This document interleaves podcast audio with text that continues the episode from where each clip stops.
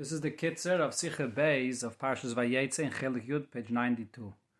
Pasuk says, Vatar le vatelet bein, vatikrish mei ruven, ki omra ki rasham ba'onyi, ki ata yavani ishi. So in the Pasuk, it gives a pretty clear reason for the name Ruven. Rasham ba'onyi, ata yavani ishi. Nevertheless, Rashi brings from the Gemara, Rabbi Seinu Pirshu, Omru ru'uma, Omra ru'uma ben benila ben chami. Leah said, look at the difference between my son Reuven and Esav. Shemacha b'chayre leYaakov. Esav sold his b'chayre. V'zulei machra leYosef. He didn't sell his b'chayre. V'lo yirid olav. And when it was taken away from him, he didn't protest about it. V'lo yoytsh le yirid olav. V'lo shabikash le'tziyim Not only didn't he protest, he's the one that wanted to save Yosef from the pit. So the question here is, why would Rashi bring a pshat different than what it says in the pasuk? It's very clear in the pasuk what the name is about that the Abishta saw the affliction of Leah and now Yavani Ishi. So why is Rashi bringing a totally different pshat than what it says in the pasuk? And the Rebbe says we can't say what Mefarshim say that maybe it's uh, coming to explain the second half of the name, the Beis and the Nun, which is not hinted in the uh, Ra Ru'u. The Rebbe says it doesn't work that way. When it comes to a name, it uh, doesn't have to be exact. And besides that, we can say that Ba'onyi, the Beis and the Nun, is hinted in the name Reuven. So what is Rashi doing here? Why is Rashi bringing a whole new pshat? Besides that, if you look into the details of the pshat that Rashi brings, the name over here, according to this pshat, is based on a distant future that Leah saw benavua, and it also actually has l'chayda something negative in it about Reuven that the b'chayda was eventually taken away from him and given to Yosef. Why doesn't Rashi bring a different quality, a greatness that we find by Reuven, and to distinguish between him and Esav? Esav would take min gezel, and Reuven doesn't. Not only that, the way Rashi quotes this Gemara about the greatness of Reuven, Rubab ma ben bni, is different than actually what it says in the Gemara itself. The Gemara focuses on the fact that by uh, Esav and Yaakov, so he gave away his b'chayre when there was hatred, there was jealousy between Yaakov and Esav. He Esav wanted to kill Yaakov afterwards. Shenkin by uh, Yosef and uh, Reuven, the b'chayre was taken away from Reuven, and there was no jealousy whatsoever. That's what the Gemara focuses on, whether there was hatred or jealousy or not. Rashi does not focus on that. Rashi says the very fact that Reuven did not give away his b'chayre and Esav did, that's the difference. That's the mile of Reuven. Why does Rashi change it? Okay, so the Rebbe here explains that really Rashi is not coming to bring a new and different pshat than what it says in the pasuk. Rashi is really coming to clarify what it says in the pasuk, the reason of the name is. And the point is, Leah is saying with a certainty, Ato Yahavani Ishi. Here, from now going forward, she's certain that Yavani Ishi, her husband, will love her. Question is, how, should, how could she be so certain? It's not like in a regular case of a marriage where you have a husband and wife and then the birth of a child brings them closer. Over here, you're talking about Leah, which the Pasuk says was a snua, because Reuven, sorry, Yaakov originally wanted to marry Rachel. So the fact that now she gives birth to Reuven, is that enough of reasons that she could be certain that Yavani Ishi that it should change from one extreme to another, from snua to yavani ishi. Eventually, Rachel will also give birth to a child, and that was the main wife that he wanted to give uh, birth to children of. Besides that, this child that's going to be born, how do you know what's going to happen in the future? How does she know that in the future this child won't chas v'shalom be a source of agony, of friction, because the child won't go on a good path, just like it was in the case with Esav and Yishmael, that they didn't follow in the path of their father. So how does she know what's going to be over here with this child? How could she say with such a certainty, Ata, now that this child is born, Yavani Ishi, my, my, my, uh, my husband uh, loves me. So the Rebbe explains, therefore Rashi brings and says that this child that was born is not Stam a child that was born, but this child, she knew and saw Benavua that this child is, has a greatness to him.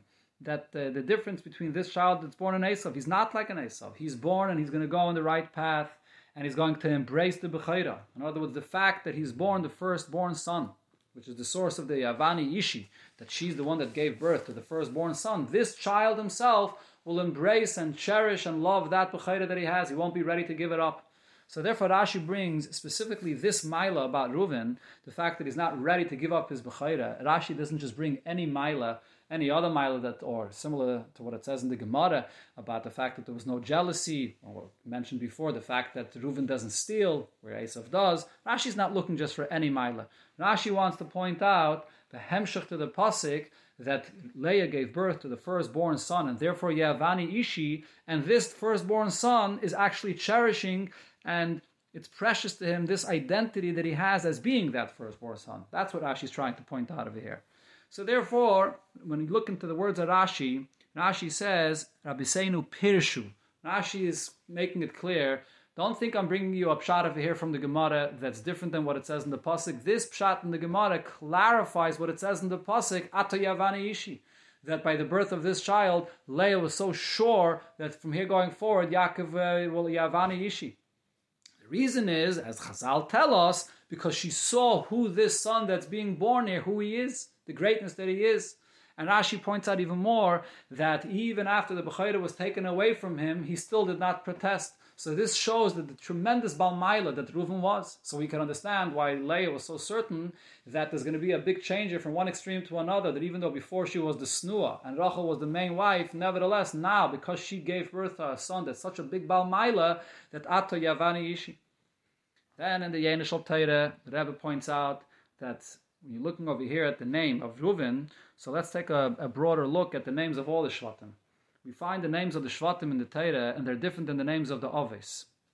In two points, the names of the Ovis were given by the Eibishter, or by the Father. Mashenk, in the names of the Shvatim, the Pasik says the Imois are the one that gave the, gave the name. Not only that, the Pasik spells out the reason for each one of the names, the pshat of the name. It doesn't say that by any of the Ovis. So the difference is, there's a difference between the names of the Ovis and the, and the names of the uh, Shvatim. A name Bechlal is about bringing down the neshama to the guf. It draws down the energy of the neshama to connect to the guf. But there are two levels to this. There's the avis. The avis is the klolis achayis, the general chayis that comes down from the neshama to the guf. That's equal by all human beings. But then there's the specific individual chayis that comes down to each individual person, formulated according to his guf that neshama comes down to. Then there's the specific name that he has. That's the difference between the avis and the imais. As we find, the Gemara says, "En kairin avis ella l'shloisha," that the avis, the aved of the avis, is shaykh to all Yidden, because this is an atzmi the aved. This is a deeper level of aveda that doesn't relate to any details, but it's an aveda that's shaykh to every single Yid. The aveda of the shvatim, which is a level lower, the next generation, is once it's developed, uh, the chayis of the neshama is developed further to come down and to relate to specific details and levels of each one of the shvatim. It's divided into 12 different categories. So therefore, this is also reflected in the difference of their names. When it comes to the Avais, so those are names that are given Mulmaila from the Abishter, or maybe from the, the Avis. Mashenke, when it comes to the names that the Shvatim are given, over here, the Torah spells out the reason for the name, because these names represent the Aveda coming down into specific details, developed according to a specific reason that relates only to this Shevet. Therefore, the Pasek gives the reasons for the Shevet. And who's the one that gives the names? The Imais are the one that gives the names. The difference between the relationship of a father and a mother to the birth of a child is the father is the Shairish, the Etzem, the Nukuda comes from the father. The details, the development of all the limbs of the body of the child happens in the womb of the mother in nine months. The, the uh, expression and the revelation and the full development of the child is through the mother. So the Shvatim, which represents bringing down the Aveda of the Avis into the next generation, bringing it down into the specific details that's divided into the 12 Shvatim, who's the one that reveals and gives that name, draws down that energy? The Imais, the Imais which are the source to the Hischalkas, to the division of the 12 Shvatim. So therefore the Rebbe says, when Rashi here comes and says, that besides what it says clearly in the pasuk that the reason for the name Reuven is Kira Hashem Ba'anyi, there's also something else that this relates to Reuven himself. Because what it says in the pasuk, and not only regarding Reuben, but regarding all the Shvatim, the names that the Imais gave would seem to only relate to the experience of the Imais themselves. Ra Hashem Yi, and the same thing by Shimon, Shama Hashem Kisnu Anoichi. But the names also have to relate to the Aveda of the Shvatim themselves, as we're explaining here, that the names represent the Hischalkos and the specific levels of the Aveda of the Shvatim. How do you see that reflected in their name? So therefore Rashi says that Chazal add and explain that this inyan of Reuven is not only explaining the experience of, uh, of Leah herself, but it also relates to Reuven himself, that he cherished the fact that he was a Bechayr and the great mile that he, Reuven himself, had. That's why Rashi brings this inyan here.